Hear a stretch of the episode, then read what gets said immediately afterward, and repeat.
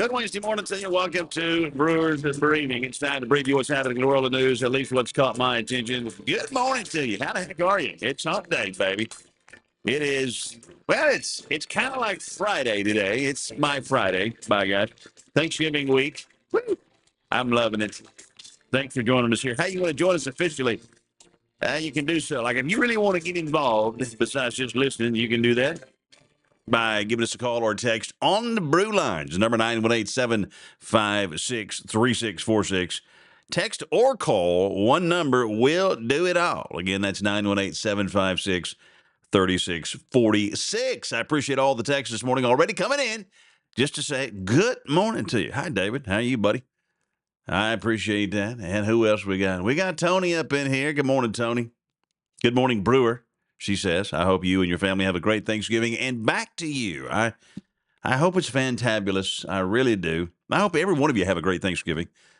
We've got uh it's gonna be good. He's got family came in last night late. We got a little granddaughter in there. My wife is so funny. I don't know. I mean like she built this cage for the granddaughter and it's right in the middle of the living room. Like this a big old cage. I mean the thing is like a 10 by 10 almost. I mean, it's, it's like, you're going to put her in jail right in the middle of the, of the, of the house here. Yeah, that'll keep her in the, you know, you don't have to look. She's, because she's, she's a year old now. So she's crawling really good and she's walking a little bit. And so I'm like, okay, I don't know these things. Whatever works, I guess. Uh, so anyway, she's in the cage right now, the jail. Anyway, good morning, JP. Welcome to the show, sir. Hope you're doing fantastic. Hope you all have a great Thanksgiving week. And, and again, so this is my Friday. I'm not working anymore this week. I am done. I'm so done. I'm sorry. I'm just going to be playing music after, you know, Friday and all that. So just, I hope you have a good one. I'm going to have a good one. I absolutely am. All right, let's take a look at the weather. What, what's the weather going to do? What's it doing now? What's it going to do today? It's cold out. I haven't been out, but it's, I can see right here, 31 degrees at Okmulgee Municipal Airporto. That's official weather right there. National Weather Service says so. That's what it is. It's going to be 54 today, sunshine, north winds will be light, liking it. 31 overnight with calm winds. Thanksgiving Day, which is tomorrow. Is that tomorrow? It is tomorrow. 61 degrees, sunshine, and south winds 5 to 10. Now, that is a great Thanksgiving forecast. You're welcome. 32 overnight. Friday, 53, down to 31. Saturday, partly sunny, 54. Mm, Saturday night, got some rain coming in. 60% chance of rain down to 35. Nothing going to freeze. Sunday, a much cooler 46 for your high temp and north breezes. A cold 24 Sunday night. Next week, Monday 47, down to 27. It's getting cold. That's like winter time right there. Then Tuesday, uh, 54, 54 degrees. So there you go. It's a nice fall, great Thanksgiving forecast and then it's going to get cold. What are the temperatures around the state? Brewer, we got 26 in the Panhandle. Whew. 24 down in up in Beaver, I should say, not down up. That's cold. That's cold right there. And Then we got what we got. Freezing line is eh, that's right about Oklahoma City. It's over there. Okmulgee's at 31, but then you got Haskell at 32. And you got Sallisaw at 32, got a 29 in McAlester. So just kind of, you know, it's cold out there. That's all you need to know right there. It is cold. And looky here, ladies and gentlemen, Roy is with us. Good morning, sir. He says, Morning, Brooks, two deer. I didn't get any deer last weekend. I, I had I told you, I think I already. I'm not going to go through all the stories. I, I just had a good time getting out amongst them. I did see some deer. I saw a buck yesterday on the highway running around chasing the little little thing. Uh, anyway, so all right, so welcome, welcome, welcome. Appreciate you guys uh, for showing up. I'm kind of checking the internet. There's some people out there there's Finland over there. They're listening in. All right. So what is happening in in um, in news? You, you ask. Uh, I got stuff. I don't know what what do we got. We got stuff. Where are we going to start today? We're going to start. We're not going to start there because that's that's just the that's the same as that, and that's the same. I'll just delete that. So I got this. Look at here. How many of you like Clint Eastwood? Raise your hand. That's everybody. Everybody in the whole class loves Clint Eastwood. I mean, like, what are you not about like Clint Eastwood? He's just, he's just cool, right? I mean, right? So, and he's still working. He's he is old. He is ninety three years old, and he's still making movies. I know. Now the last one, I didn't, I didn't think it was very good. I don't even remember what it was. I saw one of his movies. I don't whatever. I, I thought it was pretty lame. But anyway, I still like the guy, and he's making another one. It's called Juror Number Two. Likely his swan song, which means his last gig. Uh, so now he's, you know, actor turned director. He is filming in Georgia, Savannah, Georgia. He's been spotted and shooting a scene for, for, the courtroom thriller featuring stars Nicholas Hoult, Holt, whatever his name, I don't know these people, 33, and Toni Collette, 51. Now, I've asked this question before. You know, like when they give a story, like I'm reading the story here, why do they have to give the ages? Like, why does the age matter? featuring a star Nicholas Holt, 33, and Toni Collette, 51. okay. I mean, I, I, it wouldn't have been complete unless I knew what their ages were. Uh, is that is that not where you see it all the time? News story. Bob Smith, 72, spoke at the. okay. I don't know. Anyway, that's kind of an aside. The project has been called the movie maker's final film, the with the Hollywood Reporter describing it as an attempt to find one last project in order to be able to ride off into the sunset with his head held high. I think he can hold his head high no matter what he does, uh, even if he didn't make this thing. I think he just likes to work, you know, and he still can. And so I think that's very cool. Clint Eastwood is very cool. He did that bad. He did bad. He's cool. So anyway, see, that's news. That's kind of good news right there. Look here, there's Vicky. Good morning, Vicky. Stay warm and toasty. She's got a meme right there. And I know mother's in here. Mom, hi. She didn't text me, but I know, I know how mom is. She's always listening. Hi, mom. And hi to everybody else. All right, so so there's Clint. That's Clint Eastwood right there.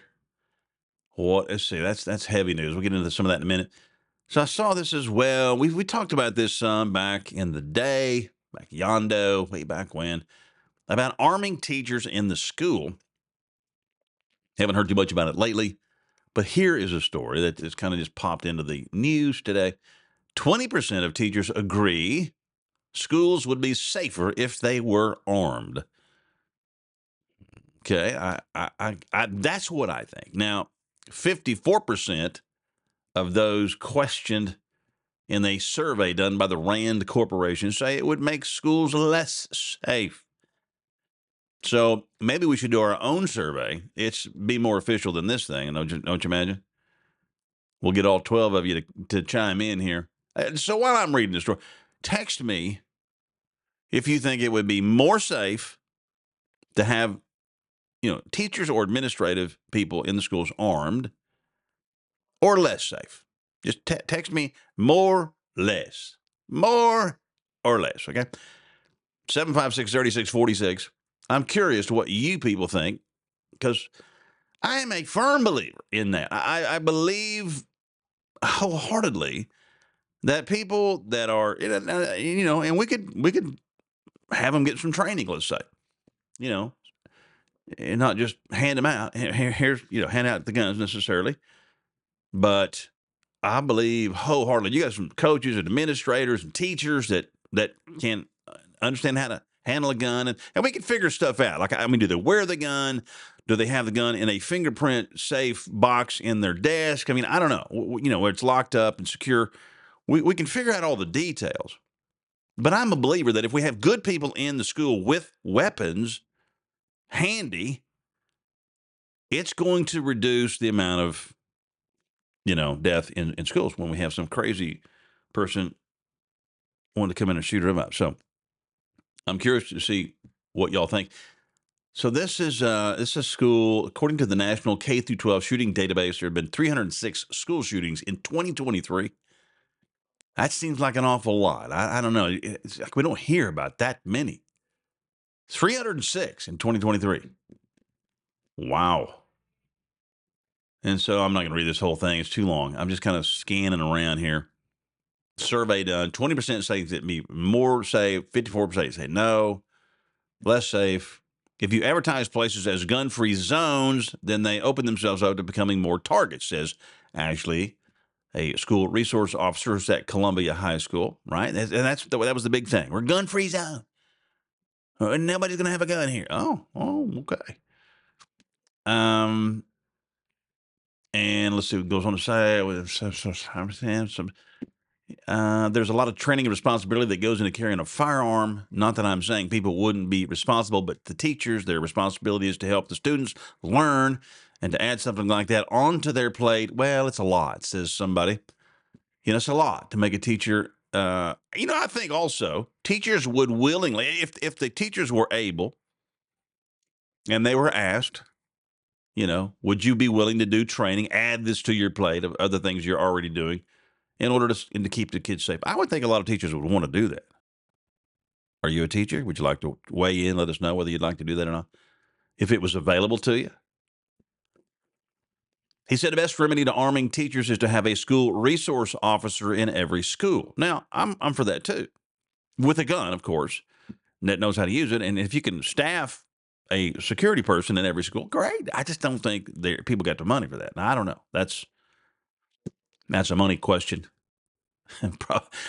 Probably could take a little bit some of the uh, some some of the administrative staff, take some of that money over there, kind of stick it down into the security resource guy or gal. You know what I mean? Saying right there. All right. So so Vicky, oh, she thinks it's going to be more safe, and she's got a Clint Eastwood meme going on right here. Now that is classic right there. That's classic Clint Eastwood. She thinks it'd be more safe right there. And Tony says, I know of a few coaches and teachers back in our day that would and probably did. See, back in our day, though, Tony, because I know you're old like me, there were no school shootings. And we had guns out in our pickups. I mean, I promise you, Sayre High School pickups rednecks, cowboys, like farmers, they, they had guns in their trucks because we're going to go shoot stuff after school. And, you know, we used to literally, you remember this, Tony? We used to get off the first day of quail season. They'd let the, they'd school out. They'd close school in Sayre for the first day of quail season back in the day. Remember that? Sam Woods, I think, was the principal back in the day. What a memory. Uh, what is Roy saying? duh, armed. So he, I, am saying that's more. He thinks it'd be more safe. So uh, that's two. So we got two votes for more safe if the uh, people were armed in the schools. I'm just curious. We're doing our own survey. I don't know how many people were surveyed in the Rand Corporation survey, but we've got two so far that have weighed in on this deal. See, I'm pretty sure that's a representative of all of people in Green Country. Let's see, we got somebody else more safe. Along with other safety protocols, rural districts more likely to be in favor. I'm betting when a school successfully defends against a shooter, and it will happen, more willing schools will be receptive. And some schools do this. I know some schools around the country have uh, teachers armed. They, they, they absolutely do. They don't have stupid signs up going, gun free zone, gun free. I just think, like, what's the point of that? I mean, but this is how liberals think. I mean, the, the leftists, I should say, not really liberals, because it, it's left leftist thinking is put signs up that tell everybody there's no guns here. We don't allow them. We won't have them. And they think that's making you feel safer as as another leftist person. There's no guns on the premises. It makes me feel less safe. Like I, I mean, seriously. Like I'm like uh, no, I'm, I'm I feel better when there's more guns. That's just me.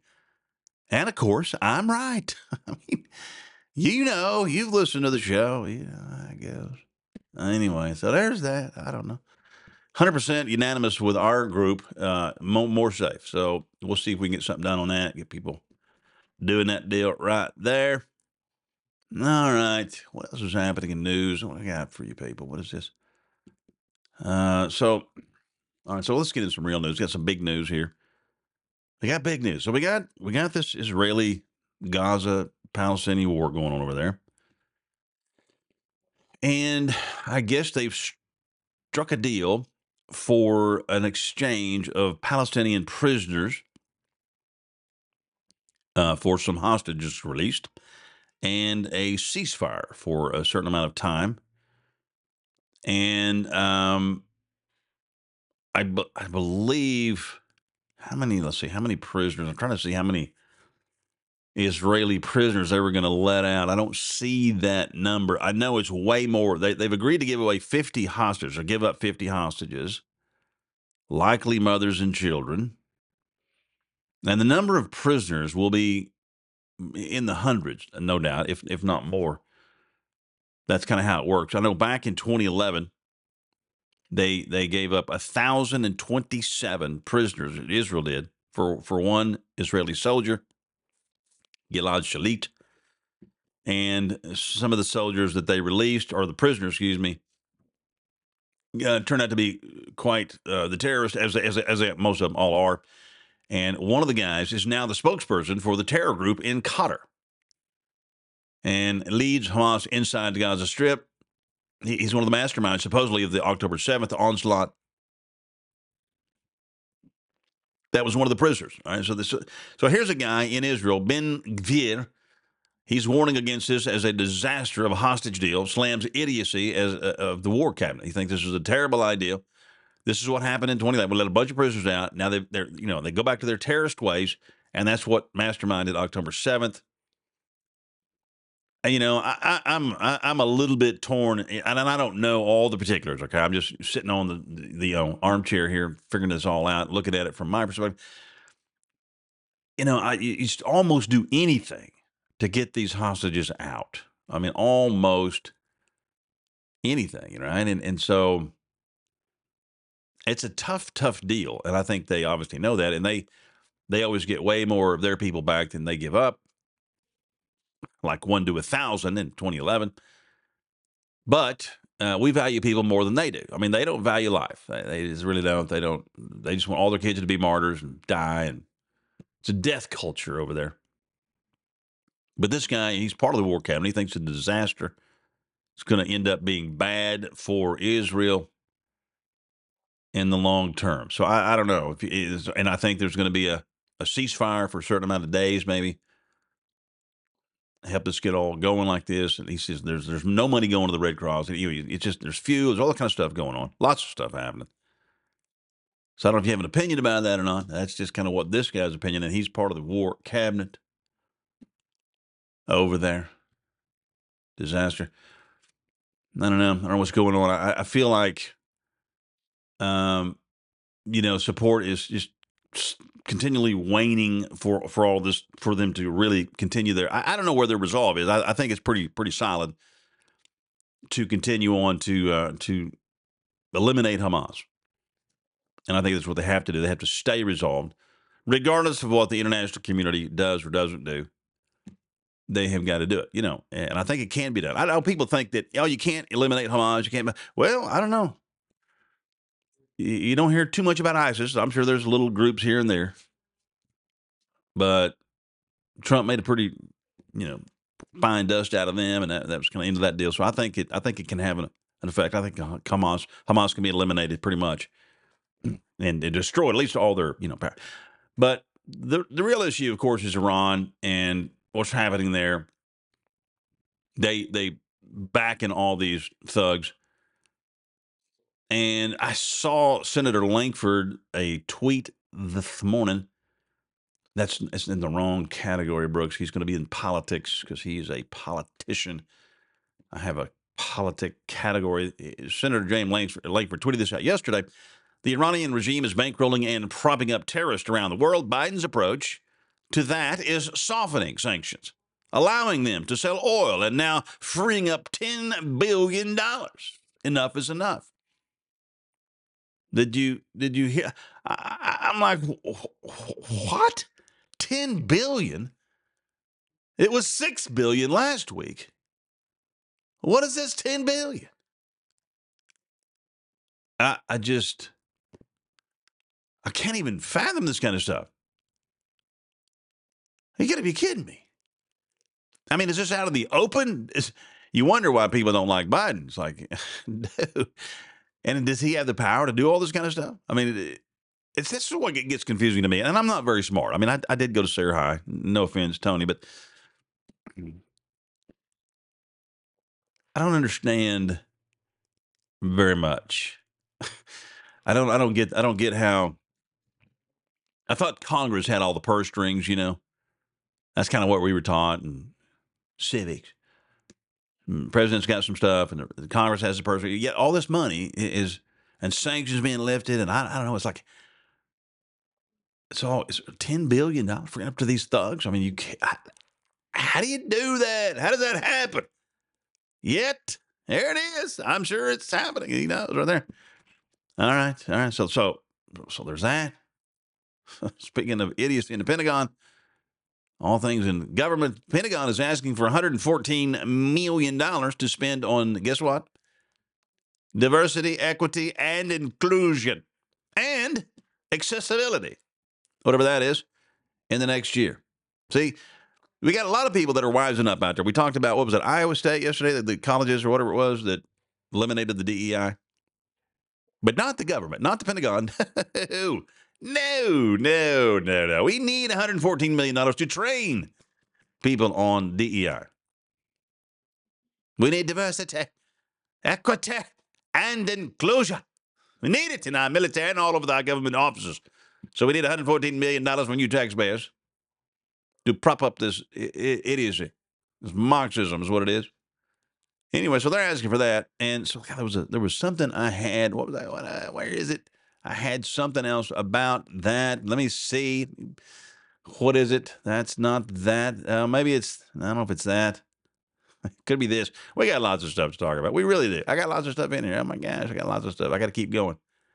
There it is. All right, there's that. All right, well, we'll get back to some of this other stuff. Anyway, stupid, stupid stuff. Your government uh, at work, right there. Okay, we got we got stuff to talk about. How to decenter whiteness in the workplace, among other things. That and so much more uh, is coming your way. As soon as I can find commercials to play in in the Brewers briefing time. Oh, there's one. Let's play that one and we'll return. Stay with us. 28 minutes past the hour, 8 o'clock is our time, Central Time, right there. And we're doing Brewers Briefing. By the way, we podcast this program. I didn't even tell you that. I know you already know. But it's on the podcast places, and it's called Brewers Briefing. If you ever want to go out there and dig it up in the podcast world, that's where it is, okay? And, you know, some of these shows are worth a listen to, and maybe you want to spread it around and and make it ubiquitous. That'd be great. Uh, all right, so here's here's something you can do to uh, to help your workplace. You can de-center whiteness in your workplace. A story from Forbes that'll make it a better workplace. Uh, decentralize the the whitiness of your workplace. Education is one of the things you can do, despite the best laid plans of corporate America. DEI, which we just talked about, the Pentagon wants to go after. Uh, the efforts have been unsuccessful. Uh, they haven't been as successful as anticipated, of course, according to a recent survey. So we got to do better at educating people about diversity, equity, and inclusivity. Number two, objectivity. Within workplace cultures, there are values, norms, and more that employees quickly adapt to. How often do we stop to interrogate what is considered normal in our workplace? I don't know. How often do we do that? You know, I'm not saying that there's not need to be. Look, if there's racism, get, rid of it. But let's, this is racism too, I think. Is this not racism? Coming against everybody that's white? And, and, and anyway, I think you don't fix racism with more racism. That's all I think. That's all I think. And I'm not trying to be mean. I'm not trying to be mean. I think any racism is bad. Okay, that's, that's what I think. I can I be on the record with saying that? Can y'all write that down? And that includes racism against whites. Yes, it can happen. Some people, oh, you can't be racist against what? Yeah, yeah, you can't be racist against anybody. Anyway, it's it's Forbes trying to figure out how to decenter whiteness in the workplace. Right there. Headline. Headline news. Headline news. Forbes. What else we have? Let me see. People are responding to that. I won't read that. And here's something you might want to consider. Ladies and gentlemen, this is from the World Economic Forum. Your friend of mine, not so much. They've got a plan here. And the plan is to build pods, little pods, little little pods. This is to this is to solve the homeless problem, okay? The unhoused person issue in many of our cities and places around the world. So the WEF, the World Economic Forum, has a new plan. And here it is. The plan is to create these little pods that can house, let me see, what does it say? Uh, one adult and two children, I believe it is. Let me see. It says it. 200 people have said they're interested in having pods in their gardens, in their backyards. They want you to put these in your backyard. It can house one adult and two kids. Okay, they, they they're literally uh, thinking that this would be what people need to do. You need to take a pod, put it in your backyard, and put some homeless people back there.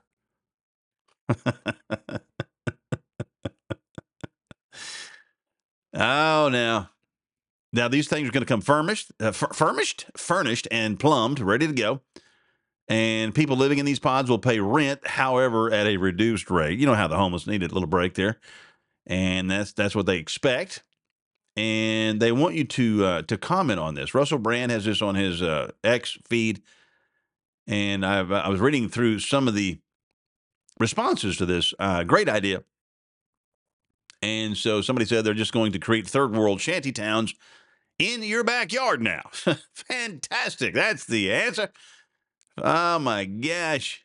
Uh, so somebody else said they don't understand the homeless people are rarely scholars. They're typically criminals and drug addicts. That's what got them on the street in the first place. And look, and I'm not knocking homeless people. I used to minister to the home, homeless people. I, have done quite a bit of ministry to the poor, the streets, the homeless. Been out there, sit down with them, and had sandwiches and talked to them. And it is interesting uh, how many homeless people are actually educated quite well, and and you know they get into drugs or whatever. They lose their licenses. They have some bad things happen. They lose their job. They lose their lives. They lose their family, and then they end up on the street. And typically, most of them are drug addicts, or, or drugs got them there. You know, that's a fact. And the WEF decides that you need you need to bring these into your to your backyard. Put them in a pod. They're, they're going to pay rent a little lower. Uh, what? Klaus Schwab, the head of the WEF, said, You will live in pods, you will eat bugs, you will have no privacy, and you will own nothing and be happy. Thank you, Klaus. It's a great idea you got there. Anyway, some people, what else are people are saying? I love how in the pictures they're reading, playing guitar, and strolling, tech, talking into a phone. Let's at least have some accurate representation here. You know, get a bike chop shop shooting up and whatnot, some Narcan being administered crapping in the bird feeder, et cetera, et cetera. Let's, let's make these commercials real anyway. uh, I don't know. Do y'all think that's a good idea? What do you think? Think that's going to fly? I don't know. I don't know about that.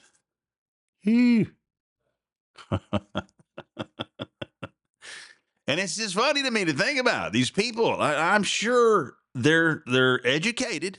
I, I was going to say smart, but I don't think they're very smart. I think they're educated. I bet there's a bunch of PhDs sitting around. I, I kid you not, sipping on whatever they're sipping on and, and smoking something. They got to be smoking something. Sitting around thinking about wow, how, how do we solve the homeless problem in the world? I have an idea, Francis. What is it? Well, we'll create little homes. We'll call them pods. People will volunteer to put them in the backyard, in the garden. And then we'll shoot some homeless people in the back and we'll put them in there Mm, it'll be fantastic. We'll get them off the street, put them in the garden. What could be better? Fantastic. Let's do it. You know what I mean? I mean, uh, seriously, you know that's how it's going down. Y- you know it is. I mean, it's just I don't know. Just it just makes me wonder. Scratch man, what are people doing out there? What are they thinking? People don't live in real world. They don't. They don't know, do they? They have no idea how life is. Really, it is. It's it's craziness, bro. Craziness. Uh, people say, well, we're going to put them in the gardens. Um, what are we do with our gardens? well, maybe they'll work the garden for you. Maybe the homeless people, that's the deal. Look, you work, you, you weed my garden, and you can have the pod right there. I'm sure totally safe, you know, homeless, put them in there. It's just, anyway, it's, it's bizarre. It's wild. That, that's. and trying to solve the world's problem. Well, hey, at least you're trying. You know, I mean, they're making it. They're they're trying. I, I give them. Let's just give it up for you know. Okay, they're trying. All right, in politics, Vivek Ramaswamy. You've heard of that guy name? Of course you have. He's the guy with the poofy hair on top He is out working like a madman trying to get this thing to the presidency. And I came across this this morning. He is in Iowa. Everybody's in Iowa, of course. That's the only state that matters when it comes to elections. Hang on, let me get, let me get this text. Just see what happens is I'll move on to the next story, and you guys are texting in about the last story. All right, so I'm going to go to the phone lines. We Go text line. We will only solve the homeless problem when we solve the drug problem. Okay, so now here's Tony weighing in. Now Tony knows something about this because she does ministry stuff, and you know it's just what happens. And you're right. It, it's like that's what I said. Drugs are the biggest, I think. Uh, in in you know uh, what's the word I'm looking for? Drugs are the the thing. That's not the word I'm looking for. To that that brings on most of the homeless problems. The there's a big word there. I was looking for it. You know what I'm saying? She's exactly right. We got to got to solve the drug problem. How do you do that? Well, I don't know. Close the border. Let's at least stop the fentanyl from pouring in. That's killing everybody. And you got cartels down there running the show. Cartels, the drugs, cartel. That kind of goes together, right? Drugs, cartel, cartel. Drug. And so we might want to stop that, kind of at least slow it down, build a wall, something. And uh, man, we got to we got to teach kids. Look, I know kids personally, know kids that started doing drugs, and I would call marijuana a drug when you know they're like 11 and 12 years old. I know kids like that. Experimental, just messing around in the woods, running around on four wheelers, smoking pot, which leads to other drugs. Don't tell me marijuana is not an introductory drug, because I know it is. I know all about it firsthand.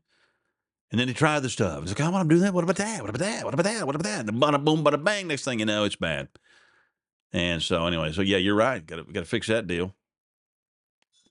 Somebody said, if pods are so great, why don't they try it first? And that's what a bunch of people responded like. I can't wait to see these WEF people, Klaus Schwab, with the pod in the backyard, and the Hollywood types. They got to start first, right? You think it's a great idea? You go first, and then we're going to sit back and watch and see how that all goes down. Okay, all right, all right. So back to Vivek Ramaswamy. He's he's he's listen to this.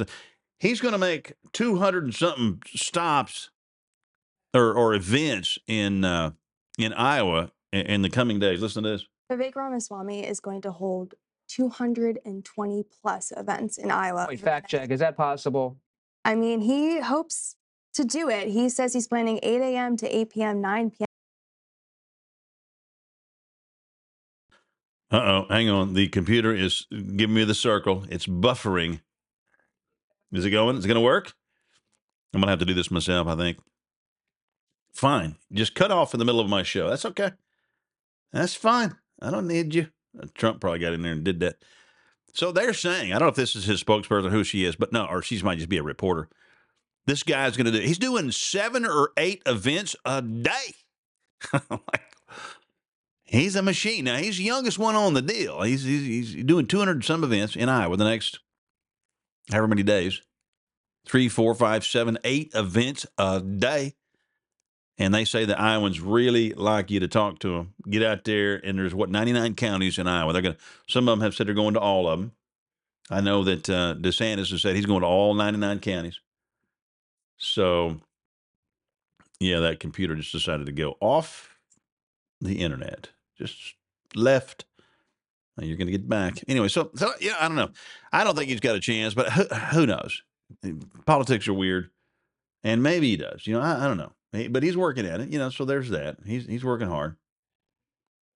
I don't think anybody cares. Do you care? Do you like him? I, I look. I think he's smart, and I think he's articulate. I just don't think he's got a real chance. I think it's, it. Look, it's it's either Trump or it's DeSantis. I've said that from the beginning. I still think it. I think DeSantis is going to be on the move, and then the next year is, eh, you know, I don't know all these trials and all the stuff's going to be happening. It's probably going to do nothing but help Trump, you know. So that's kind of what we've seen so far. The more he time he goes to court, the more money he makes, and the more people like it. So I don't know. I don't know. It's going to be one of the two. But Trump is still way ahead, I think. Way ahead. So um, I'm going to play this for you. What time we got? 840. I'm going to play this. I thought this was kind of interesting about electric vehicles and why the big push from the administration and, you know, the powers that be Because let's just be honest, nobody wants electric cars. I mean, I, should say nobody. That's kind of a blanket statement, Brooks. Some people do, and some people drive them, and you see them on the streets out there. But a lot of people don't. And what's weird about all of it is how you see people like Governor Newsom out in California is trying to mandate all this stuff. Like, we're not going to burn any fossil fuels after 2030 or some stupid deal. They, they, they talk about all this kind of stuff. It's like, there's no way. Your infrastructure's not there. You can't even charge the damn vehicles you got now, Governor. You know, because they got all the, you don't charge during this time of the day in the summer because we have all that stuff. Rolling blackouts, yada, yada. You can't even charge what you got now, pal. How you to charge every one of them other cars? You, you can't do it. It's no, so, so what's going on? What's happening? Oh, well, somebody maybe has uncovered this a little bit. I don't know. I'm, oh, it's not to do it. My computer's being stupid. Oh, this is this is maddening. I got one computer having no problems online, and the other one sitting here having all kind of issues. okay, I, you know what? Maybe I just need to reboot you, you sorry sucker. That's what I'm going to do. I'm going to restart. I've got more computers, and you ought to see all the buttons I got going here. It's kind of like a rocket ship. I probably could have been a rocket pilot, uh, but no. I am. Uh, there's a little deal I was building. I'm going to reboot this whole thing. I am not a rocket pilot. I'm a, a radio personality, which is kind of the same thing. I mean, you know what I'm saying? It's kind of on the same level. Anyway, I'm rebooting that rocket over there. Okay. Well, anyway, so there's this this lady who's doing this video, and she's got all this data about Joe Biden, why he's pushing electric vehicles. Follow the money. And there's these articles from New York Post and New York Times and, and other ones. You know, you've heard of those papers. And it comes to, if I can't get this up, I have to tell you, come to find out Hunter Biden is involved in all this stuff. Amazingly, he's got deals with Chinese companies. He's on the board. It's got him listed all. He's got this all this stuff listed out. He's on the board of these companies. So I can get that rebooted up. To, wait, got to enter the password. Hang on. Stand by. Multitasking. He's on the board of some of these Chinese companies. The Chinese companies are buying companies in the Congo where they mine the cobalt that is put in for guess what? Yes, that's right, because you're smart. Electric batteries, that's right. So so Biden and Hunter and the Chinese, imagine that, are buying a deal over in Congo and doing it but pushing the electric cars. That's true. And she's got it all documented. And I have got her rebooted here. Didn't take too long. Where's my Twitter? See if I can get this back up here for you. Is there a appeal for that? Let me see. Hang on. Stand by one. Where is it? Let's try this. I want you to hear this stuff. It's it's kind of revelatory, I thought. Let me okay, I'm gonna give it a go here. You ready? Here we go. Play. Play. Where's the volume? Vehicle super hard. Hang on. no, I want you to go through this machine here. What are you doing? Change, but I'm Okay, so she's playing and she's talking, but she's not coming to the machine anymore. Well, look at that's not that's not going to work. We got to get you to the machine, lady. Right? What are you What are you doing? to squash that really quick. Okay. This- All right. So let's back it up. This is what you get during this program. This is real live program. All right. This is not pre-produced. I know it sounds scripted. sounds like I wrote it all out, but I didn't. And so you get the real deal. Here she is now. Ever wonder why Sleepy Joe was pushing for electric vehicles super hard over the last few years with seemingly no cause? And uh, he, I guess he was doing it in the name of climate change, but I'm about to squash that really quickly. This is BHR Partners. They're an equity investment fund management company based out of Shanghai, China. They are controlled by the Bank of China Limited and they have a partnership with none other than Hunter Biden. They deal with mergers, acquisitions, investment, and reforms of state owned enterprise. Hmm. As of 2017, their assets under management was about 12 billion yen. Not too shabby. And here are their founders up here. Oh, wait a second. Devon Archer, we know that name. How do we know that name? And here is where it all comes together. Hunter Biden helped facilitate the purchase of one of the world's richest cobalt mines for $3.8 billion in the Congo through this Chinese company. The competition between China and the US in securing cobalt, a raw material used in electric vehicles, way. You're telling me that he was using his presidential political influence to get you and I to buy electric vehicles to get his family filthy, stinking rich and had nothing to do with climate change at all? What? No. Let's take a look at some of these articles, shall we? The New York Times, The Washington Examiner, The New York Post. Anyway, no, I thought it was climate change. Isn't that interesting? I mean, it's like it's all out there. Like, really? Yes, really, really. Electric cars, man, saving the world, saving the planet. I mean, uh, you you ought to if you haven't ever done it, you should Google once in a while. You should Google, you know, uh, Congo cobalt mining, children in the mines. You ought to see how they mine this cobalt. I mean, you talk about primitive, man. I mean, they got little bitty old kids barefoot walking around out there in these mines, putting this stuff on their head, sacks of cobalt, taking it back to the wherever. And that stuff is toxic, man. It is so inhumane, one thing. And then, all right, so then they do all the stuff and they got a battery over here. And you got batteries. And the batteries don't last forever. I know. Newsflash. They don't last forever. Then what do you do with the batteries? You got to get rid of the batteries somewhere. You got to. What are you going to do? You're going to go bury them in the ground. Oh, you're going to pollute the. You're going to pollute with the, the plastic and the cobalt and the lithium and all the. You can put it back in the earth. Oh, okay. So it's it's all this stuff that's going on, and then and then you know the electric cars they they just get around a little bit. Like I mean, you know, it's fine if you live in a big city, right? Let's just say you, everybody living in a big city, you can tool around town, go to the grocery store, go to church in your electric car. You're fine. But the rural people, like we are, most of us, you can't do much. You can't drive out to your you know neighbors or your your mom's way out there and get back on the same charge. And you got to pull into somewhere. You got to figure out where the charging stations. Who's got them? How many charging stations in Sayre? I don't know. Probably one. Flying J, I think, is working on them right now out there. I don't know. Anyways, not many. You got to figure that all out. Then you got to wait for like an hour for them to charge. And what do you what are you gonna do? Take a nap, read a book. I mean, it's not like going to the you know fill up with gas, going again. No, it's not like that at all. I got an unknown caller coming in. Let's go to the phone lines and see what we got. Here we are, and welcome to the show. Hi, what's on your mind this morning? Good. I got a pit that. Oh, hang on, hang on, hang on, hang on, hang on. You calling for Tradio? Yeah, Do you have your radio on yet? No, no radio. I have I have it on, but Well, we're not doing Tradio just yet. That's nine o'clock, and we'd be glad to take your call. Can you call back then? yeah. Okay, yeah, after nine, we'll get that Tradio right there for you. Right now, we're we're in a Brewers briefing show. Have you ever heard of it? No. No, it's a talk show we do every every. T-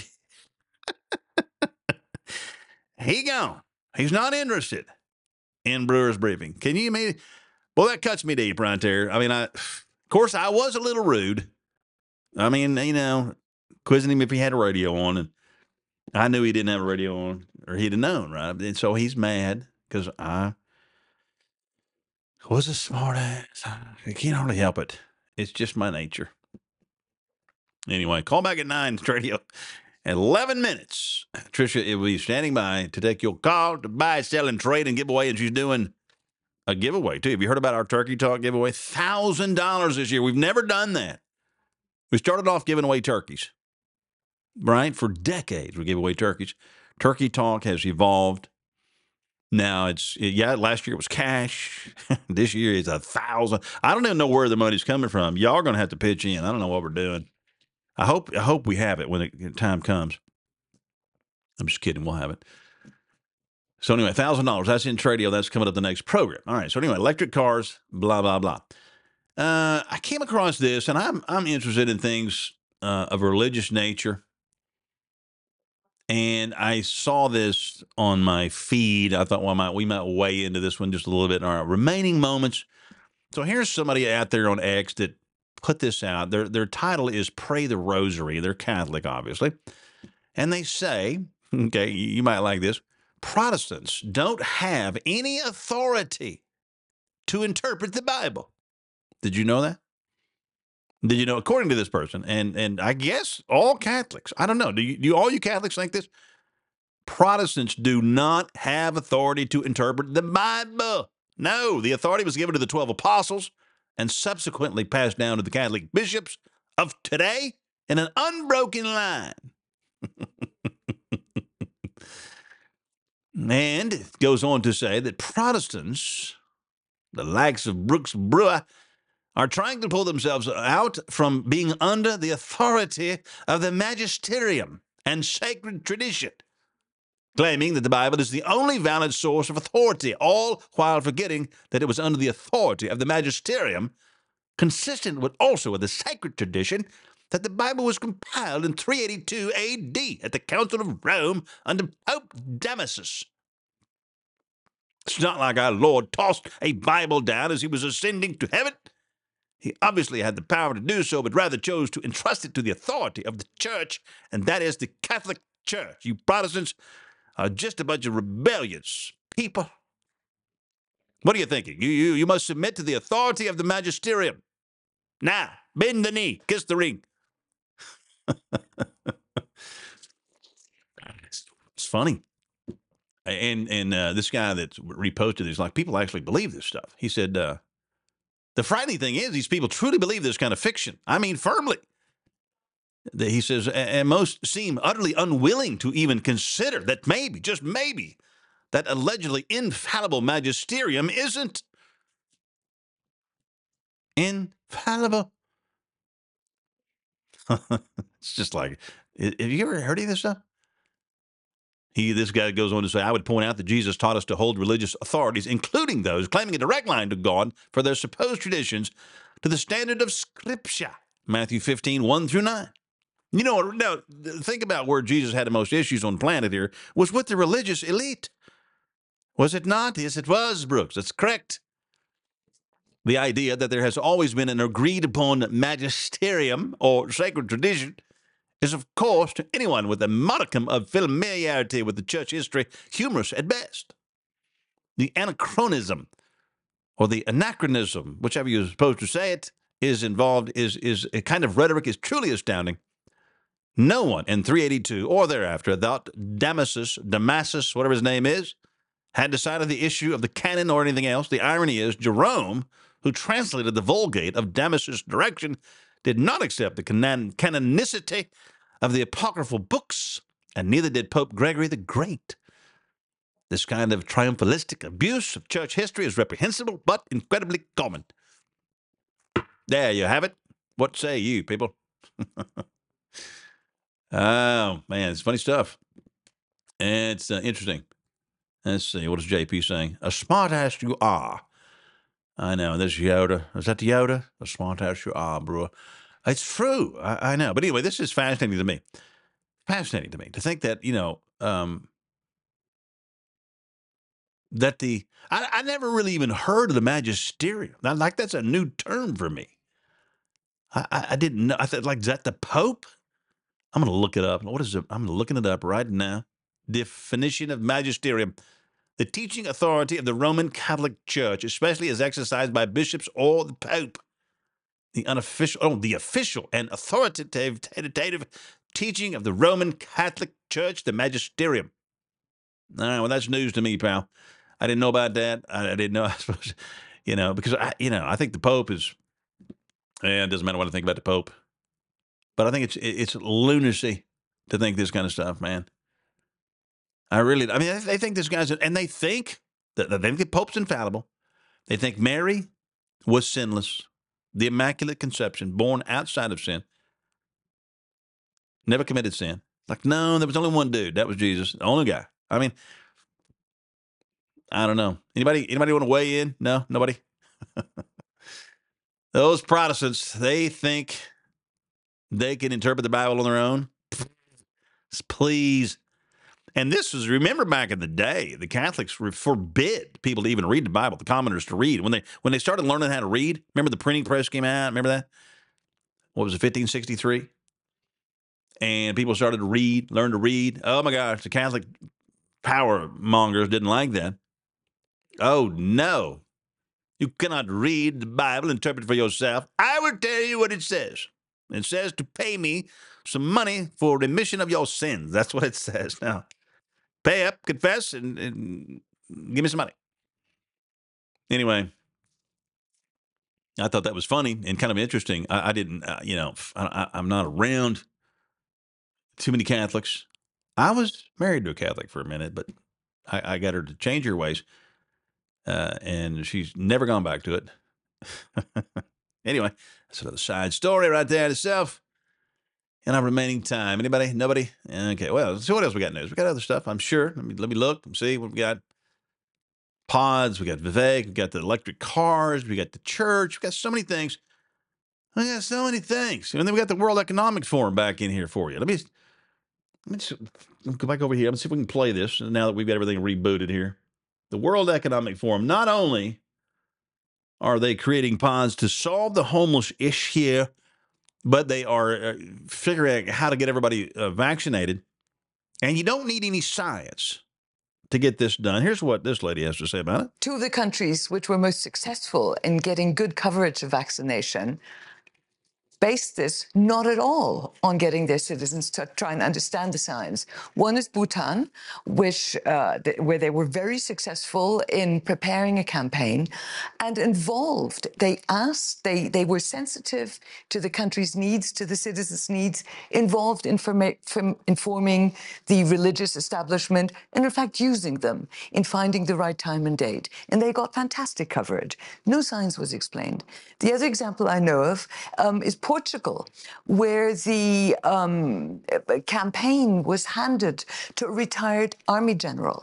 And the army general just treated the country as his troops, and he rallied the troops. He declared it as a war that the country, in patriotic passion, was going to fight together. And they had up there, I think they were leading in Europe, if not the world. So, no science. Let's remember that. Yes, let's let's remember, no science is needed. You just need a retired army general to force everybody to get to the thing and and and, and to convince people. You know, we're doing this for the common good. Come on, everybody, roll up your sleeves. That's what they. This is the WEF uh, that, that you know trying to rule the world, solve the homeless, and now how to get everybody vaccinated. And they're trying to figure out what other people did. How did they do it? How did they get people convinced? Because, because by God, let's don't let let them know the science. You know, because the science is going to tell you, don't get it. Well, we got to bypass that. We got what the, what what did these countries do? How'd they get it done? Oh, they bypassed the science. They didn't talk about the science. Remember, no science necessary. Just some other oh, type of coercion. I don't know, army general and chorus people and Mm, over here the religious establishment. We'll get them involved. We'll use them. She said the religious establishment, probably the magisterium, will tell the plebeians to come and roll up your sleeve, and that's what they'll do. Anyway, that's the WF working to to get the world vaccinated with the mRNA gene therapy shots. Ladies and gentlemen, I know it's been it's been fun, it's been real, but we are out of time. Look at that right there. It's 8:59. It's clicking, it's ticking, and it's time to get into the Tradio program. And I, I hope you guys listen. I hope you have a fantastic Thanksgiving. I really do. I appreciate you tuning in and putting up with me for the last hour. It's great to have you. And just have a good one. Be safe.